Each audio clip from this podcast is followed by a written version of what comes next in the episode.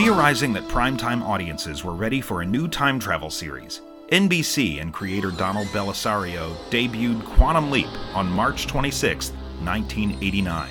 Starring Scott Bakula and Dean Stockwell, the series followed Dr. Sam Beckett for five seasons of time hopping adventures, spawning novels, comics, and a fan base that has clamored for decades for a revival. Now, with Raymond Lee and Caitlin Bassett starring in a new version of the series that dangles just as many new threads as it does old ones, we'll ball the string up and explore the revival and the ways in which Quantum Leap has always entertained and inspired us here on. Oh boy.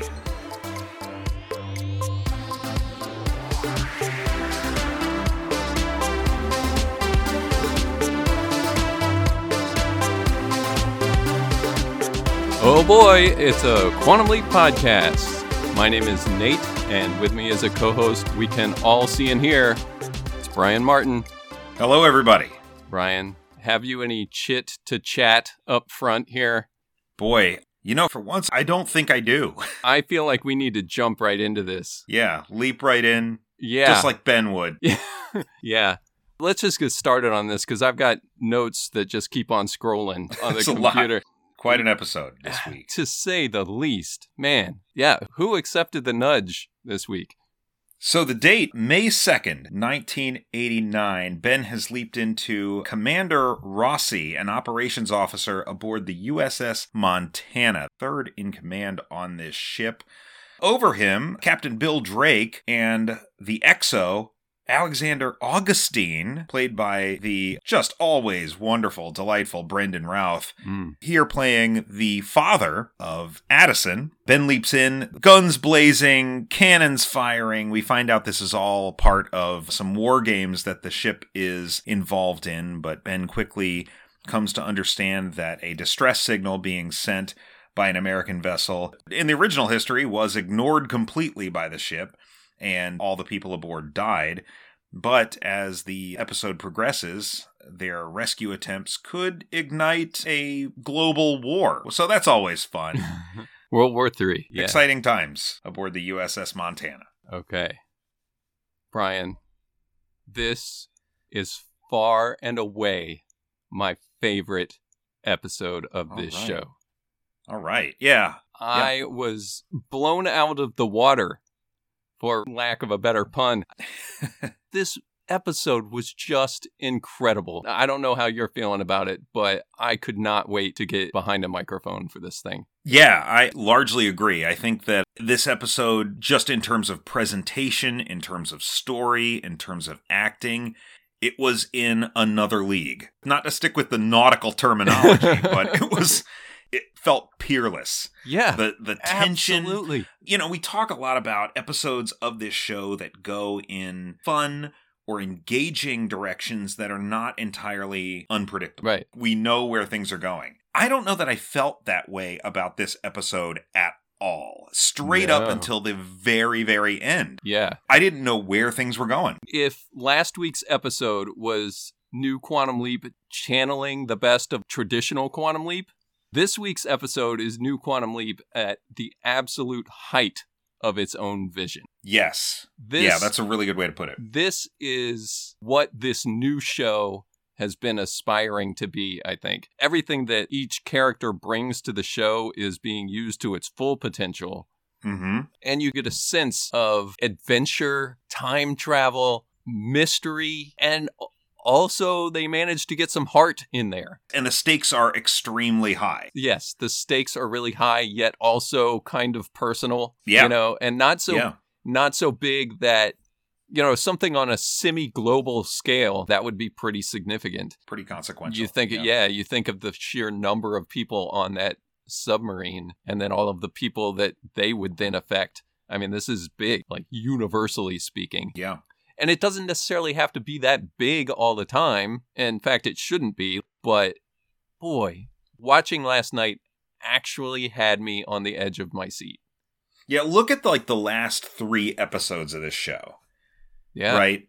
We go from let them play to family style to SOS. And I think this is what makes Quantum Leap great conceptually. You've got three extremely different stories hmm about three extremely different types of people being told, and there's no other show on TV that can pull this off. And Right. that's what made Quantum Leap so special early on. And this new series is finally starting to get it. And I think that to what you said about every moving part of this show working to like its full potential, hmm this is the first episode I can think of where everything is copacetic. Everything is simpatico. Right. Like whether we're talking about Ben and Addison in the leap, whether we're talking about the support staff in 2023, whether we're talking about our revelatory friend that shows up at the end, Right. everything works Yeah. in service of this story and it all just clicks. Nothing feels wasted. Nothing feels like it's just tacked on or filling time. Right. if anything every second of this episode is committed to this story and it almost isn't enough time. But it clicks Right. and whistles and just goes right through. It's a great great hour you're hitting on one of the points I wanted to make too, which is I think from now on, if you're going to keep a 2023 cast along, you're going to have to use them to assist Ben in a leap. yes This episode would have suffered so greatly to step away to a coffee shop or step away to the Real Housewives or some jen your dad's on the phone That's right. Everybody had a purpose. Legitimate things that could be accomplished in 2023 that affect the entire story. yes This is not, yeah oh, and meanwhile, let's go see Dottie, which, even though that was interesting and parts of that story are, you know, starting to come together in something I have some interest in, it would have just been a total waste of this episode to try and squeeze something like that in. yeah yeah Whereas the way they used Magic this go round to go have an actual conversation that was substantive to the issues at hand, that's what you're going to have to do with that support cast for me to have any real interest in it. Yeah, the A plot and the B plot in this episode are both related to the leap itself. Right. Yeah. And I think that's what really helps boost everything for everyone. I mean, the nature of the B plot, I don't know if this is something you can pull off every week, no, but I- yeah. the support staff is absolutely used the way they should be. Even there are multiple moments in this episode where a scene from 2023 ends on a line of dialogue that is picked up in 1989 and it's almost like a call and response between those two eras like whatever Ben says in the next scene could easily be a response to whatever Magic said Right. at the end of that shot and it's just back and forth like that it all moves so seamlessly and it creates this sense of momentum and tension that just persists through the whole episode yeah, the tension is palpable in this episode. It's just Yeah, it's just yeah. incredible. And to make that work in the 2023 storyline, you're right. It's going to be very difficult to duplicate and certainly on a regular basis, but you don't necessarily need to take every single player in that arena and use them towards the story. Like we talked about before, not everybody has to be in every episode, right? right So I think it's very plausible that we could do something where whatever's going on with Ben, let's focus on Jen this episode and what she ends up contributing to this particular thing. But it just shows that you have one story to tell, it works so much better. So much better. And this story was nothing short of incredible. I don't want to feel like I'm overselling this, but I was just riveted by this show and it was just on another level with the rest of the things they've been doing. the closest approximation I could think of was something like Hunt for Red October or Yeah. Crimson Tide. Felt like a Tony Scott movie. It you know? totally did. It absolutely did. I actually took a minute to research and write down the script writer for this episode is Dean Georgaris. I'm butchering this name. G E O R G A R I S. The screenwriter for The Meg. so so he's got a thing for things. water. Okay. guess. And then a director. wait, was the, the- Oh. I refuse to believe that the Meg only had one credited screenwriter.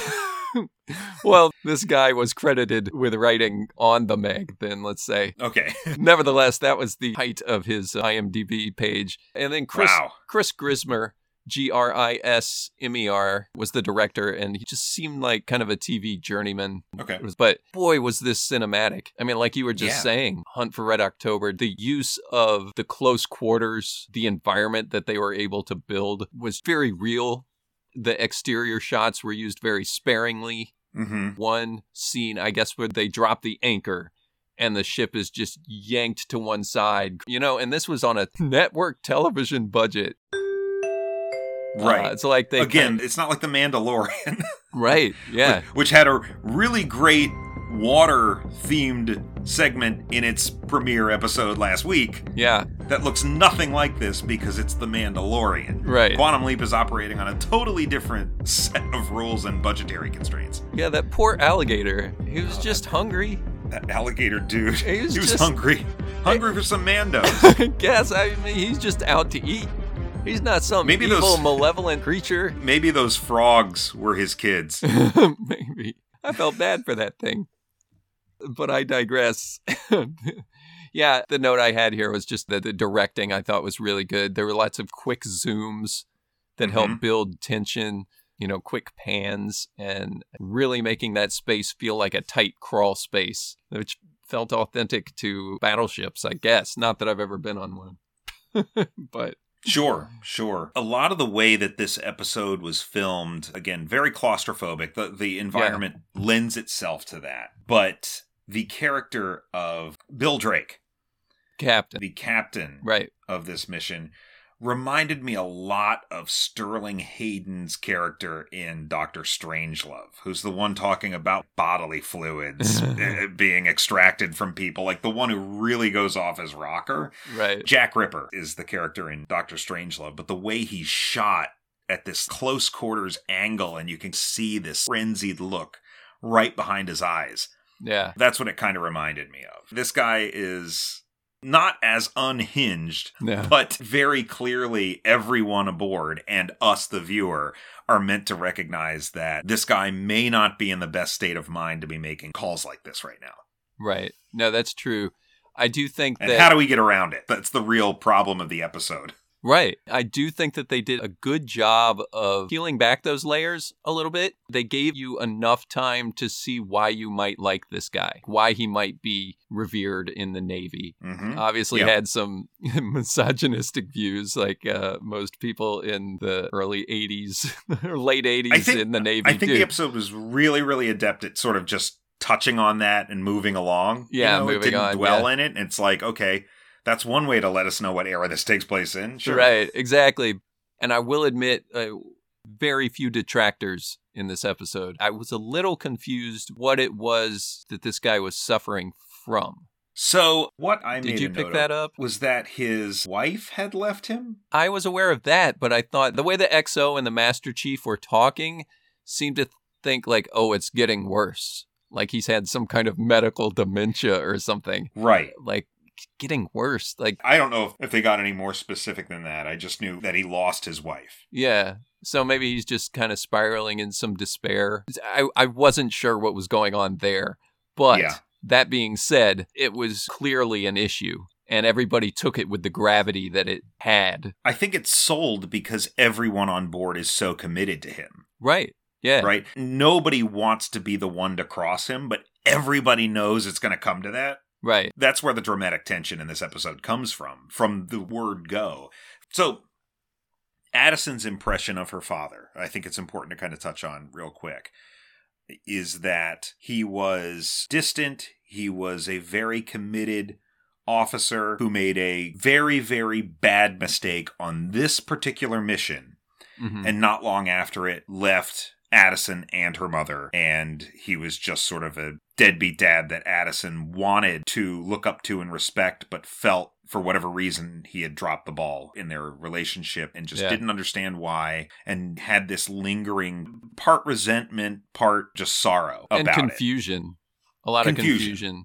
Yeah. Yeah. We speculated last week that this might be a chance for Addison to work through some daddy issues Right. and it certainly was. Yeah. We both had theories and they kind of split the difference. I Yeah, they kind of neither one of us were particularly wrong. They were just kind of both yeah, in the middle. like somewhere in the middle. Yeah, exactly. Addison's father took the fall for the death of everyone aboard the Tampa because the distress signal went unheeded. They went about their business and everybody aboard died. Right. And we quickly realized that not only was he not at fault for that, he was advocating for them to actually go there. And it was Right. Captain Drake who said, No, we're not going over there. It could be a trick, it could be a trap. We're not doing it.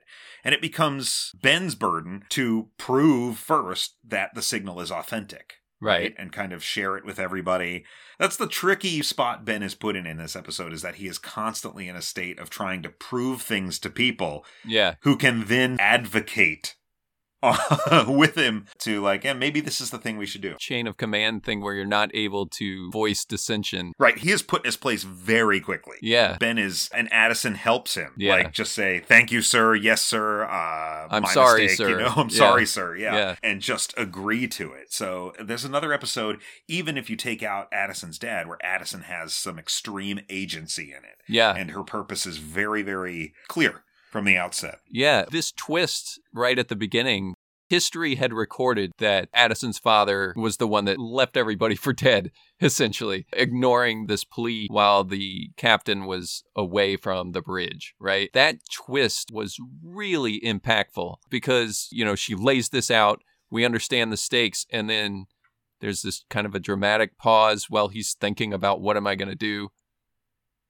And then he does the opposite of what we're expecting, right? Right. And- and everybody's surprised. Yeah. like Everybody's like, surprised. what? All the viewers and it really that's the moment that sets that's the moment that sets Addison on her personal journey for this episode like who the hell is this guy so it happens very early in the episode and not only does it help create the tension help create the sense of disorientation for us and for Ben and everybody but it also gives Addison plenty of room in the episode to go on this emotional journey yeah. Their first thought was that maybe they had changed history. Not that we had it wrong, but have we done something already? Have we changed history? And I bought that for a second too. I was Right. like, oh, what did we do to the timeline?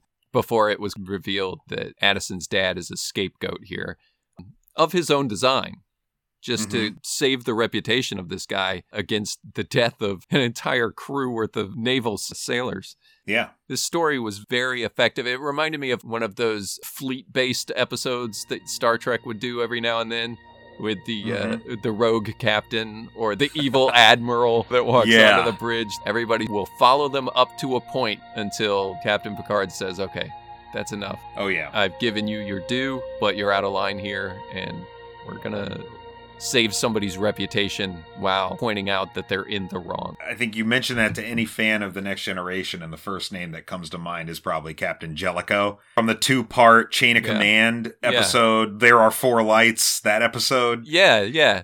Jellicoe's a good captain though. he is. He's just a real hard ass. I don't think Riker was prepared for that. Like Riker, I'm gonna hoist my leg over this chair and sit Yeah. down. Riker's flippant attitude was in no Yeah, way prepared for the rigor of Captain Jellicoe. Yeah, if we were going to get into that, I'd say that I'm a big Riker fan, but he was in the wrong in that episode. Yeah, like, I mean, come on. for sure, for sure. Jellicoe just runs things differently, and I'm sorry he's in command. I think of it more in terms of, and I'm not going to know the character names, but there was one where uh, O'Brien's old captain was taking Oh. his ship on a crusade to blow up this blockade of Cardassian ships. Yes, yeah, You know, that was a and- real. That was that was much more of a Captain Ahab kind of situation. Yeah, it was a captain who was kind of out of his depth now, and we were trying to give him the benefit of the doubt, but okay, you're kind of unhinged. Let's face the facts here. I will permit you the dignity of retaining your command during the voyage. And that's kind of what this was. Like, hey, we understand what you mean to this country. We understand what you mean to all of the men on this ship, but okay, let's take a step back here. You're in the wrong. yeah, It's time for somebody to say something. And uh, in this new timeline, finally somebody does. It's just masterfully done. I, I that moment at the end where everybody is just looking at Drake and everybody falls into place and they all know what needs to happen. Right. And Drake just kind of acknowledges it, like, yeah, okay. You know, like he Yeah. has this moment of clarity Right. and backs off. I'm really glad that this wasn't specifically about changing or saving Addison's dad. The story and the tension that's built really led toward a Mhm. loftier resolution. And part of me was concerned going into this episode it would be some kind of Addison based save her dad situation, but then there was the other conjecture we had that maybe he'd just sort of be there. And I'm really glad they split the difference there Yes. There was a purpose for it to be Addison's dad, but the story didn't revolve around the fact that it was Addison's dad. I mean, that's a very narrow edge to walk. Yeah, yeah. It'd be very easy to just make this mostly about Addison. Yeah, or just here's the gimmick Addison's dad. Yeah, one of the other small issues I had it was bizarre that when Ben goes to get Augustine out of his quarters, he grabs a gun and like knocks out the soldier that was by his door. Right. Oh, You they know? start some shit. Yeah. Man, they really start some shit. when he's talking about mutiny, it's like I kind of expected him just to leave his quarters and walk up there and have a Picard like speech. I don't know if the episode needed that level of action. Right. they're just kind of running around and the officers are chasing them around the ship. It did lead to a good moment of them sliding down those Oh, stairs. Right, like Ben is wow, just I'm super impressed. yeah. that was a pretty great moment. Yeah. But I think that scene in particular is kind of where the A and the B plot coalesce, right? Because it's the one time in the episode where Ben and Alexander Augustine are able to chat, and Ben sees pictures of Addison as a mm-hmm. child. Brandon Routh goes into detail about what his past looks like, and that too goes in some interesting directions about his relationship with his wife and why he feels like he needs to leave that was one of the most impactful parts of the episode to me because who sees that coming? Where he's like, I love her, but it's clear that this isn't working and I don't want her to waste her life with me, right? Is kind of the thesis of Yeah. what he talks about there. And it's just, wow. Again, it's like something Addison hears and it's like she never ever would have expected. I mean, she's only, what, like two years old? in- Sure. At the time period this episode's taking place, but like, But anytime, Yeah. any age, to hear your parent say something of that nature, you always think, oh, dad left because he chased a younger woman around. You know, that's like the Right. typical kind of thing, but it's like, wow, what a refreshing reason to separate Yeah. from your spouse. it doesn't put any fault on any individual, you know? Yes. And later in the episode, there is a moment where she's left to her own devices to speak to her father. yes. What a And great moment that is. is not oh around, oh my yeah. God. What a just outstanding. Yeah. I mean, we talked, I think, a couple of times in recent episodes about Caitlin Bassett really bringing the heat in Yeah. her role. And again, this is another week where she just, I thought, knocked it out of the park. I felt everything Yeah. in there. Like, just great work. Really powerful. Everybody was good in this episode. Yeah. Yeah. The resolution of this episode, how does that change things for Addison? hmm And that stuff was actually brought up in Project Quantum Leap. Yeah, Jen provides the insight of the, the layman perspective where she's like, is this going to be like Back to the Future? And is Addison going to stop existing? She's picturing the Right. photograph fading out, right, from Back to the Future. Right. And Ian's response is that it would take something extremely significant to impact the timeline in a way that would affect people downstream. Downstream is of the the way meant used water as a metaphor. Yes. Things coming back together. It was kind of like the the voice of reason, like the Incredible Hulk from you know in game or Yes. whatever. Now that what Back to the Future is a bunch of bullshit. Yeah. But yeah, no, I, cooler heads prevail. But she's obviously thinking some of the things that we're thinking, and there's got to be some impact on her life now. the big question would be Addison and her father have they reconnected? Have they Did he ever leave? I, I have to believe he probably did leave, but I feel like the circumstances might have been different at this point. And maybe if they haven't, nothing changed and their relationship remained contentious or he was just absent for a long time. But certainly Addison's in a place now where she would be more inclined to reach out to him. So maybe it's a situation where nothing changed in that original timeline, but maybe, assuming he's still alive, I'm now sure she he's now still she has but- a new perspective that she could reach out to him in the right. present. Now the other the other way to think about this though is as she described their relationship early in the episode, it was I didn't know who this guy was. He was very closed off. He taught me to be closed off. I never saw him smile, much less have any kind of emotion.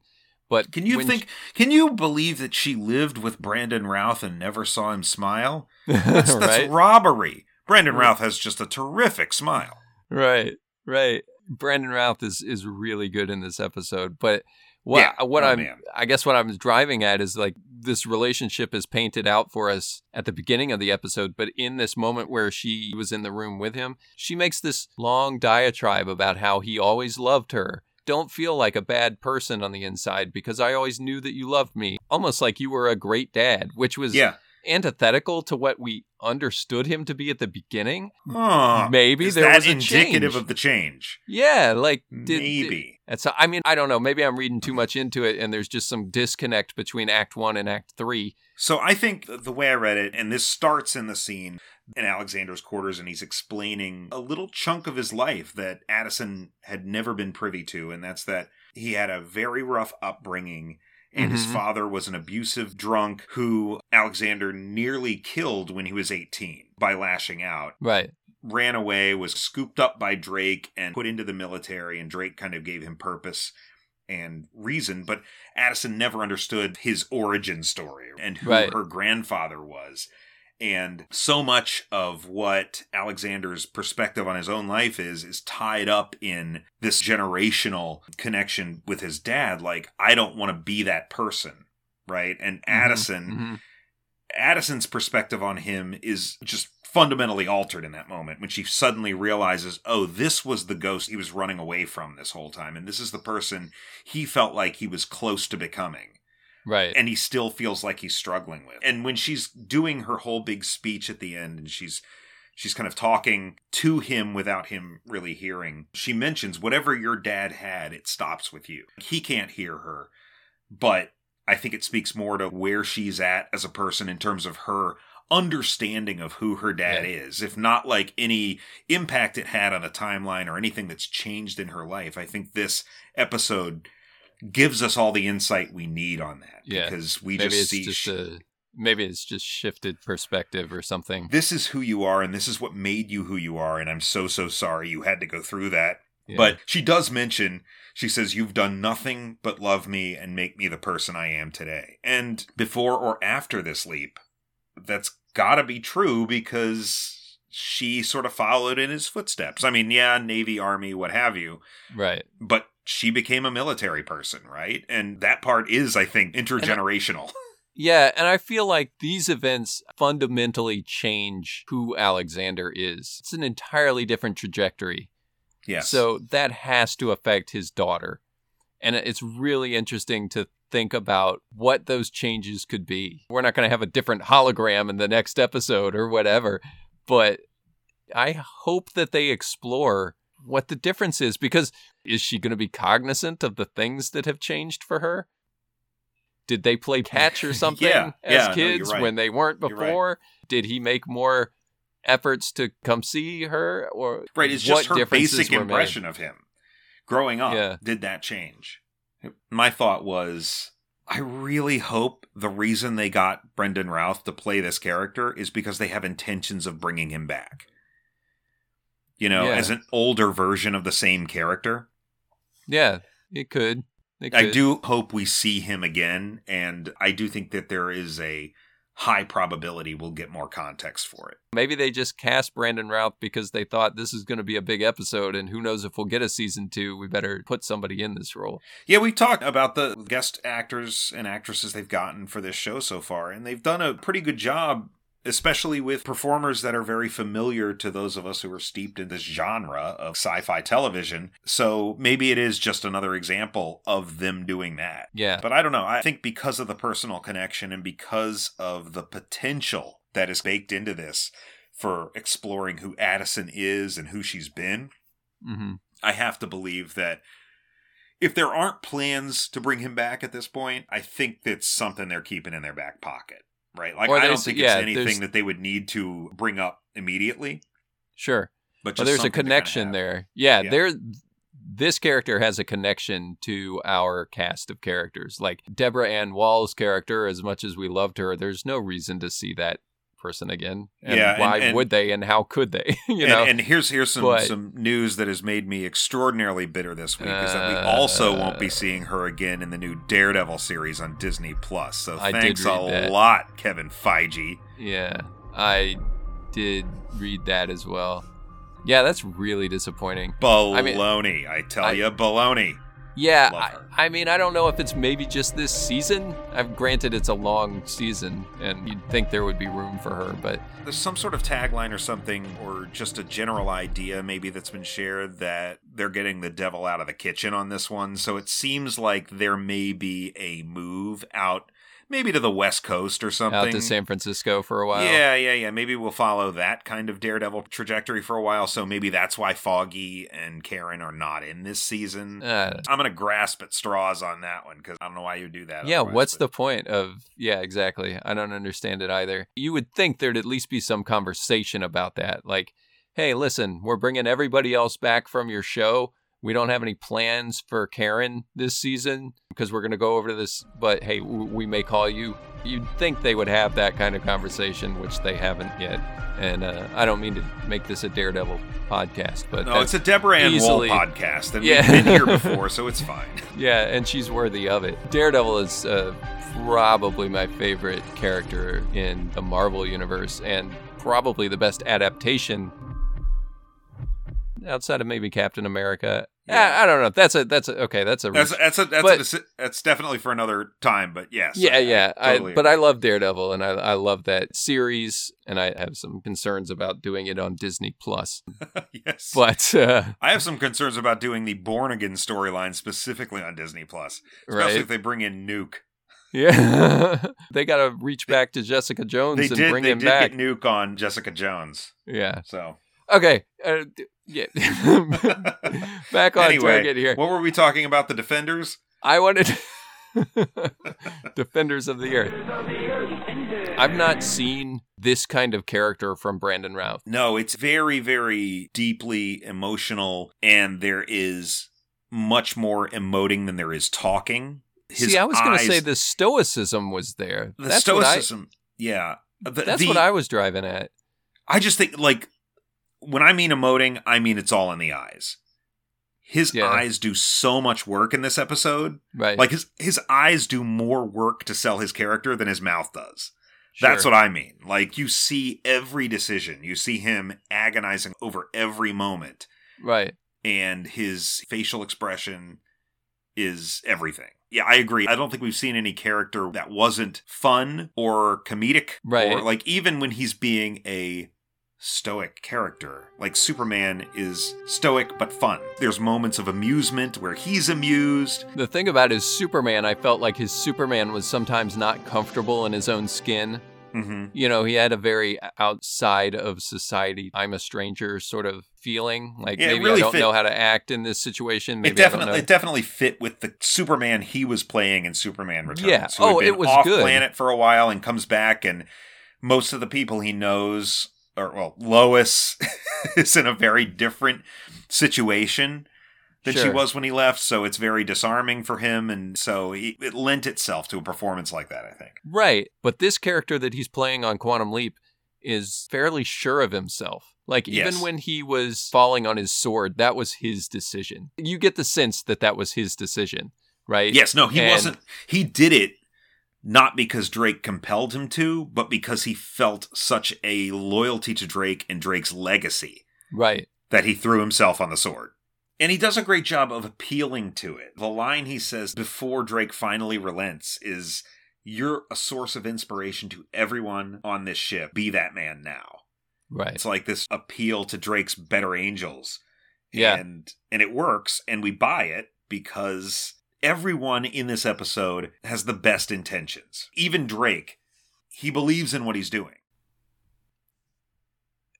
This is kind of a throwaway line that seems very big to me. And I don't know if you caught it, but for the first time, Addison says, Fate brought us here. There's two things. There's that line and then there's a line that Magic says. He implies that maybe Ben chose this point and came here. Says that he doesn't believe the leap is random. And then he quotes Martin Luther King. Let us realize that the arc of the moral universe is long, but it bends toward justice. And then he says that Project Quantum Leap is part of whatever force bends that arc for the better. Wasn't that wonderful? Yeah. I, I that that was just and it's always been magic that made me believe the purpose of the project was putting right what went went wrong. Right. There was always an emphasis in the old show that I think is represented by magic in the new show. And to say the arc of the moral universe, I mean, the universe, right? Yeah. It Like- makes it very cosmic. yeah. And I didn't really pair it with this other line by Addison, but I guess they do kind of fit together. They usually say the machine brought you here or the accelerator brought you here. Yeah. Yeah. This is the first time somebody has said fate brought us here. There's a cosmic force at work Yeah. that is yeah. a mystery to all of us. And the, the original show may have characterized that as something religious, right?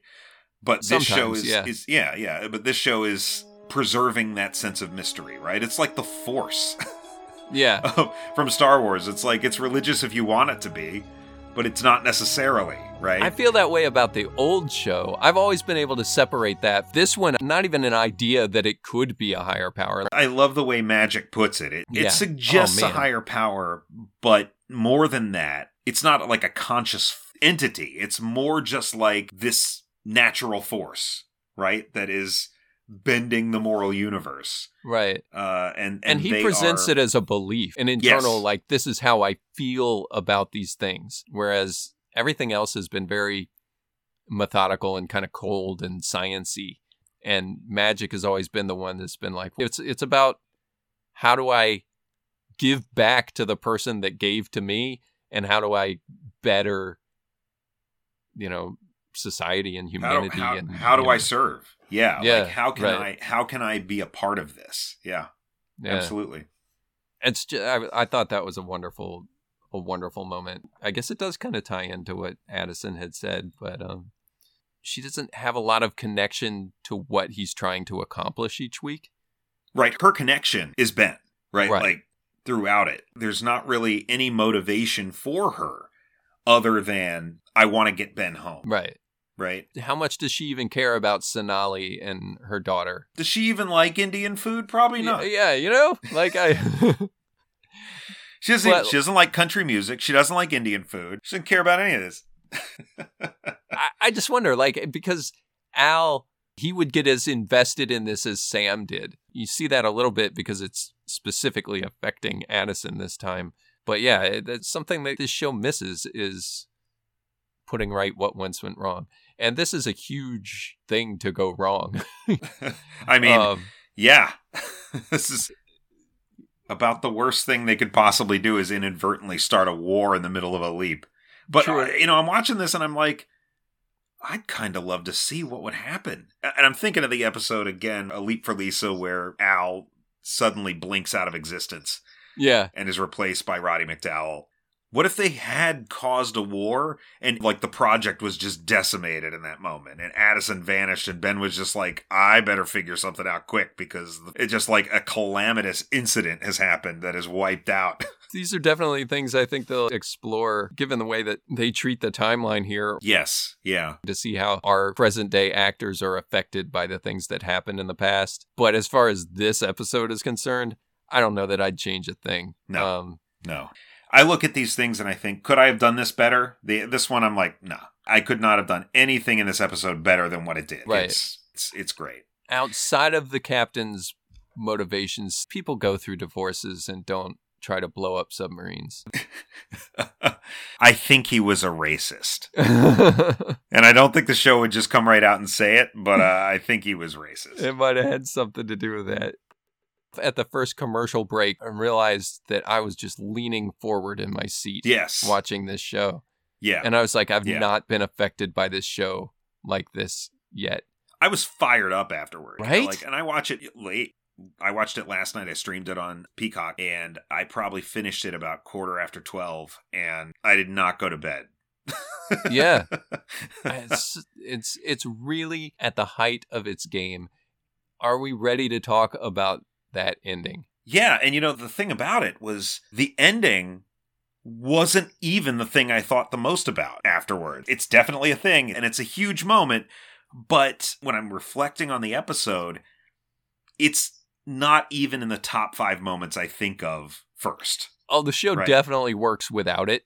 Yeah. It's like a mini submarine movie Yeah. and fleet movie and maybe it's just hit the sweet spot for me. All of it was captivating and interesting to me. So yeah, it works without it, but at the same time, boy is it a welcome addition. It's it's the Holy perfect crap. It's the perfect little thing. Yeah. If we're going to push this overall season spanning narrative forward in an episode that functions and is just perfect like this one is, It doesn't Um, get in the way. it doesn't It doesn't It's- get it- in the way. and it does this great thing where okay, so so the deal with Yeah. this is that Yeah, exactly. What are we talking about here, Brian?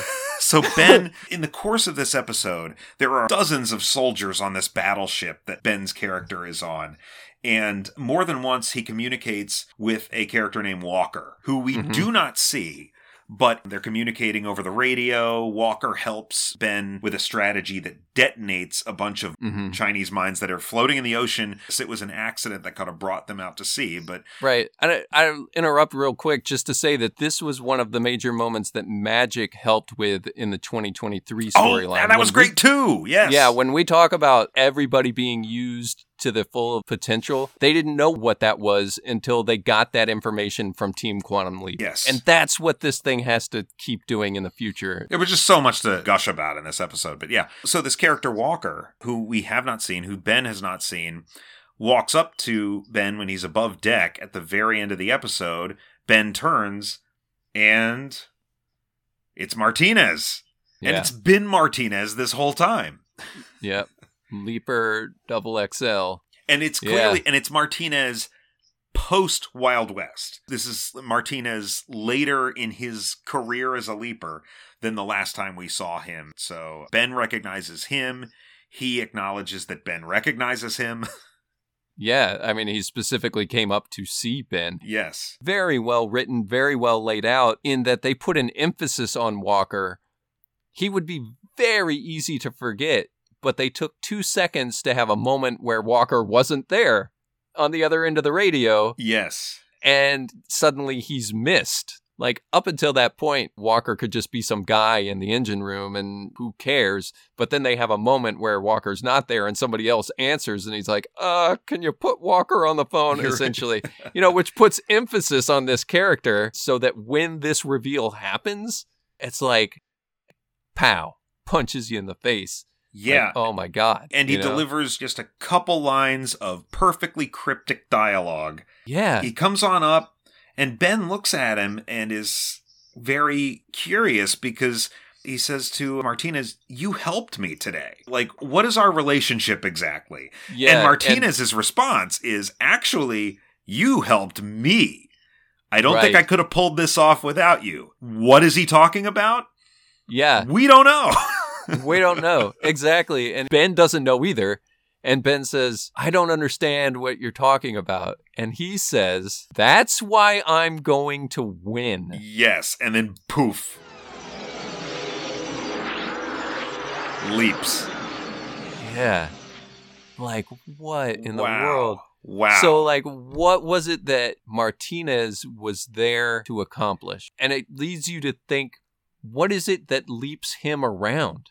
What, yeah. you know, he's Well, been in the Old West. So he says, This is why I'm going to win. And so now that seems to make it clear that they are at odds, that their goals are not the same. Ben and Martinez's goals and whatever is going on, they are not aligned with one another. Right, Right. right. I would love to see an episode at some point, and maybe I'm putting the cart before the horse on this one, but there was an episode in the second season of Lost where second season of Lost premieres, we meet some new castaways from the tail section of the plane that broke off in midair and crashed on the other side of the island. So there were a, a whole other group of survivors. And there's an episode titled The Other 48 Days.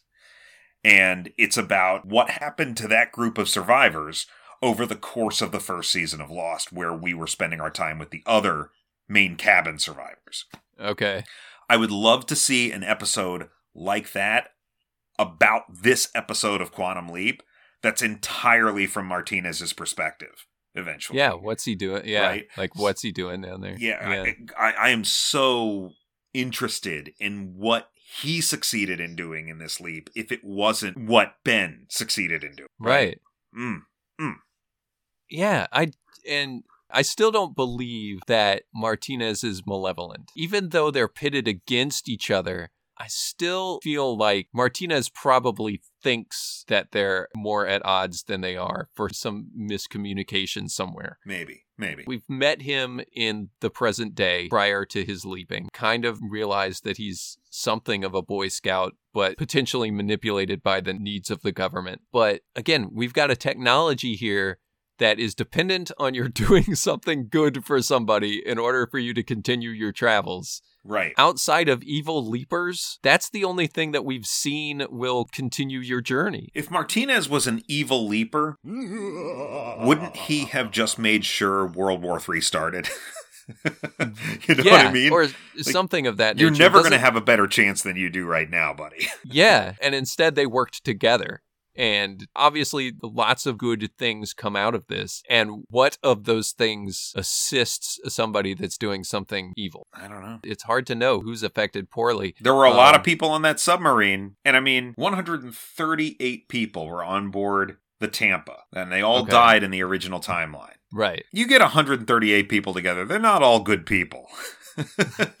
that's what I think. Maybe somebody on that sub. And we talked about this early on. Like, that's a lot of people that are impacted by the changed history in this episode, right? 138 people. That's huge, right? And all the people that that 138 people affect. So that's my point. That's where I'm kind of zeroing in on. What if Martinez was there to ensure the survival of one person on that submarine? I don't know, but just somebody who has a very specific purpose. Maybe they're not an asshole. I don't know. You put anybody uh, up against Brandon Routh and they look like an asshole, though. So. but are you suggesting then that his intentions are not good? Even the best villains are the heroes of their story. Like the best Right. villains think that they're doing what's best. Oh, you sure, know, so sure. he almost certainly thinks that he's on the side of good, I would imagine. My major question, what compels him to leap? Who's controlling his leaps? Does he have to do something bad? Does he have to do something good? So many questions, not the least of which is who is his hologram and does he have one? Does he have a hologram? Yeah. I think my belief, and it's pure speculation, is that whatever his intentions are, they are not exclusively his intentions. I think he Right. is a soldier boy. I think he's performing the will of someone superior to him because that's the kind of person he is. The questions I have, and maybe this merits a rewatch of the Western episode. Again, what was he doing there? What is he specifically doing aboard the Montana? This episode makes it a lot more explicit that he was there for a specific purpose. Yeah. And he was able to use Ben to achieve that purpose. Was the Wild West a similar circumstance? I really wonder now. In the Wild West version, it was like, stop following me. It Yeah. wasn't like, hey, thanks for helping me burn this town to the ground. I guess I guess it was more like what what was he doing there? What was he there to achieve? And I don't know if Yeah. there's anything in that episode that might hint at that, but I really wonder about that now given what we saw this week. back then we were oh i want to go back and watch episodes one through four and see if he was in the background somewhere and Sure, then yeah. he kind of drops off the radar for a little while and what a way to come back that's why i'm going to win Yeah. that guy's playing a game that ben doesn't know he's playing Yes. Like, in a lighter sense first time we've ever seen somebody leap out of somebody and have that person Turn in. remaining Yeah. You're like hey well what am i doing here on Yeah. the bridge how did I, how did I get up here? deck?" He's like, just yeah, he's up top deck, and he's like, how did I get up here? He says, man, I'm totally confused. Just the Yeah. best best reaction to it. It's kind of like the reaction I would expect. Well, if somebody leaped into Seth Rogen and then leaped out, Seth Rogen would just be like, oh man, I don't know what I'm doing. I'm totally what am I doing up here? But I mean, he, nobody would have to leap into Seth Rogen to get that kind of response. It's just how No. he, how he responds to everything. Yeah. Yeah, but it does kind of illustrate some of the problems that come with this notion of leaping and people being completely blacked out the whole time. I've kind of made my peace with that. But at the same time, Ben's going to leap out, and then both of those two characters will be standing on the deck of the ship. Right. So, does Walker now have, is he going to be imprinted with the face of Martinez? So many things that affect the future of the show while not standing in the way of the story for this episode. Yes. It's just amazing that it was accomplished. Yeah. you know, Yeah. after watching 12 episodes of this show, There's bits and pieces. There's always something that's like I could have done without that B plot. Or remember back when we Yeah. were wondering what is the A plot? What is the B plot? What is going Yeah. on here? And it, it feels like, especially with the last three episodes, Yeah. that we've turned that corner. The show is finding its footing. And again, I projected that maybe things would start to turn around around the time the season was extended to 18 episodes and they started writing the back end of it. And and here we are and this is episode 13 13, I think, 12 or 13. and that's right when it got extended. The back end of those episodes, it went to 12 and then they got extended out to 18. So Yeah. this is right there, you know? So, Yeah. This is absolutely a peak. yeah. This is the top for me. I This is the new number one. absolutely no question. Like, uh, what a disaster. I really like that episode, but it pales to this. Yeah, yeah. And this doesn't feel necessarily Quantum Leap, but what a great episode of television. Yeah. This is the peak for this series. You know, I really enjoyed the last episode, but this one, like I said, far and away. Yeah, and I also Uh, felt much better with this episode because unlike the last two episodes in particular, we finally got an episode that you and I, as hetero white men, felt Yeah. extremely qualified to talk about. One that involved battleships and heavy artillery and just like Toxic shells, masculinity. toxic masculinity, sexism, people talking on radios to each other, you know, all these masculine things. guy stuff. yeah. I don't know what more I can say about this episode except that, uh, man, sometimes things just all come together. It was firing on all cylinders and it just, every piece fell into place. yes. I hope people out there feel the same way. And like I said, this didn't feel like Quantum Leap, but it felt like what this show can be. Yes. If this is what they're shooting for, it won't be the old show, but I'd watch this. yeah. I would watch this type of show. And I don't think it can perform like this every week. And it feels like the money was spent on this one too. Like that. even the leap effect. We got a very good look at the leap effect in Martinez's leap out. It was just like right there in our face, and that's Mm-hmm. Yeah, that yeah. hasn't happened very much. Usually, we just see a little little mist forming, a little zappy kind of stuff going on. But this is the and first time we just watch spin into the eyeball or whatever, you know. You- Yeah. you- what did you think of the leap effect? Oh, I thought it was good. I thought I thought it was. I thought. Oh, see, I'd like to see more of that because it looks kind of like an updated version of not, not the leap that we came to understand as the leap effect from the original series, but it looks like the original leap effect, where it was just like this: the body would light up, and then this sort of radiation would come out of it, and then just sort of condense back in. That's what it kind of reminded me. It was kind of like if you took all of the leap effects from the original series and kind of put them in a bowl and mixed them together, it would look something like this. Meh. No, I uh, I like that old leap effect, the blue lightning and the blue, uh, the sizzling kind of blue lightning, and the, yeah, and and the sound effect. the sound effect is great, and the just like the rays or like zappy light just coming Yeah. out, you know, and and, yeah, and kind it's of so good. curvy kind of shine on them, and so, I don't know. It's just a This leap effect reminded me of the transporter in the Kelvin timeline, the JJ Oh, Star yeah, Trek verse. That also had this kind of kind of Yeah, janky, like- sizzly kind of yeah, and it's like a spiral sort of. yes. that- Yeah, also not a fan of that, uh, but you know, neither here nor there.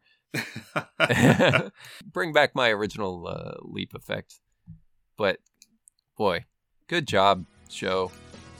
Man, yeah, hopefully they can keep it up next week. I'm hoping he actually leaped into Ally McBeal, but we'll see. yeah, uh, like we still have that to mention. Single female lawyer. I don't know if he's single, but that's a Futurama reference. Yeah, yeah, no, I get it. Um, but one last thing that I did want to mention is like, we went small story, we went big story that was punctuated by cannons going off, and then we leap out into what appears to be another small story Yes. that I am also interested in.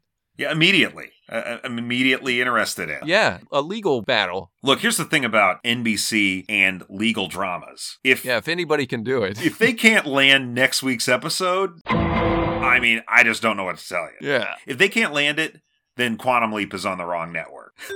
Because because if anybody can do it, it should be them. Oh man, you know what I would love? I would love a crossover with Law and Order.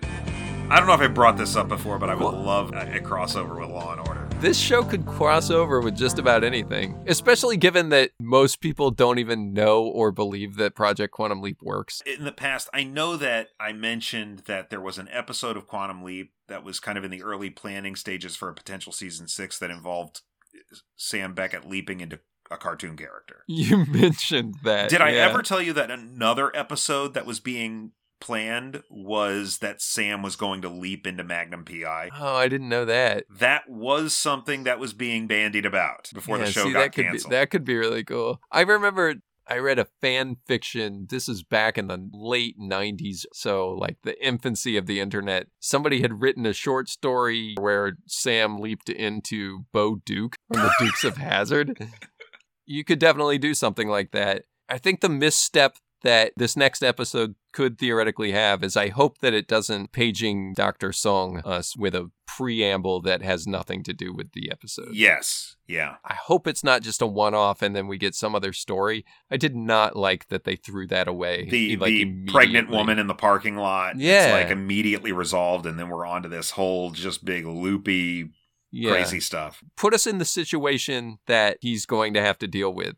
Yeah, So, yeah, I'm actually interested in the small story, for sure, for sure. the good kind of up and down, Yes. as opposed to the quality up and down. Oh, it's again, that it's the, it's the kind of up and down that Quantum Leap is uniquely poised to embrace and should.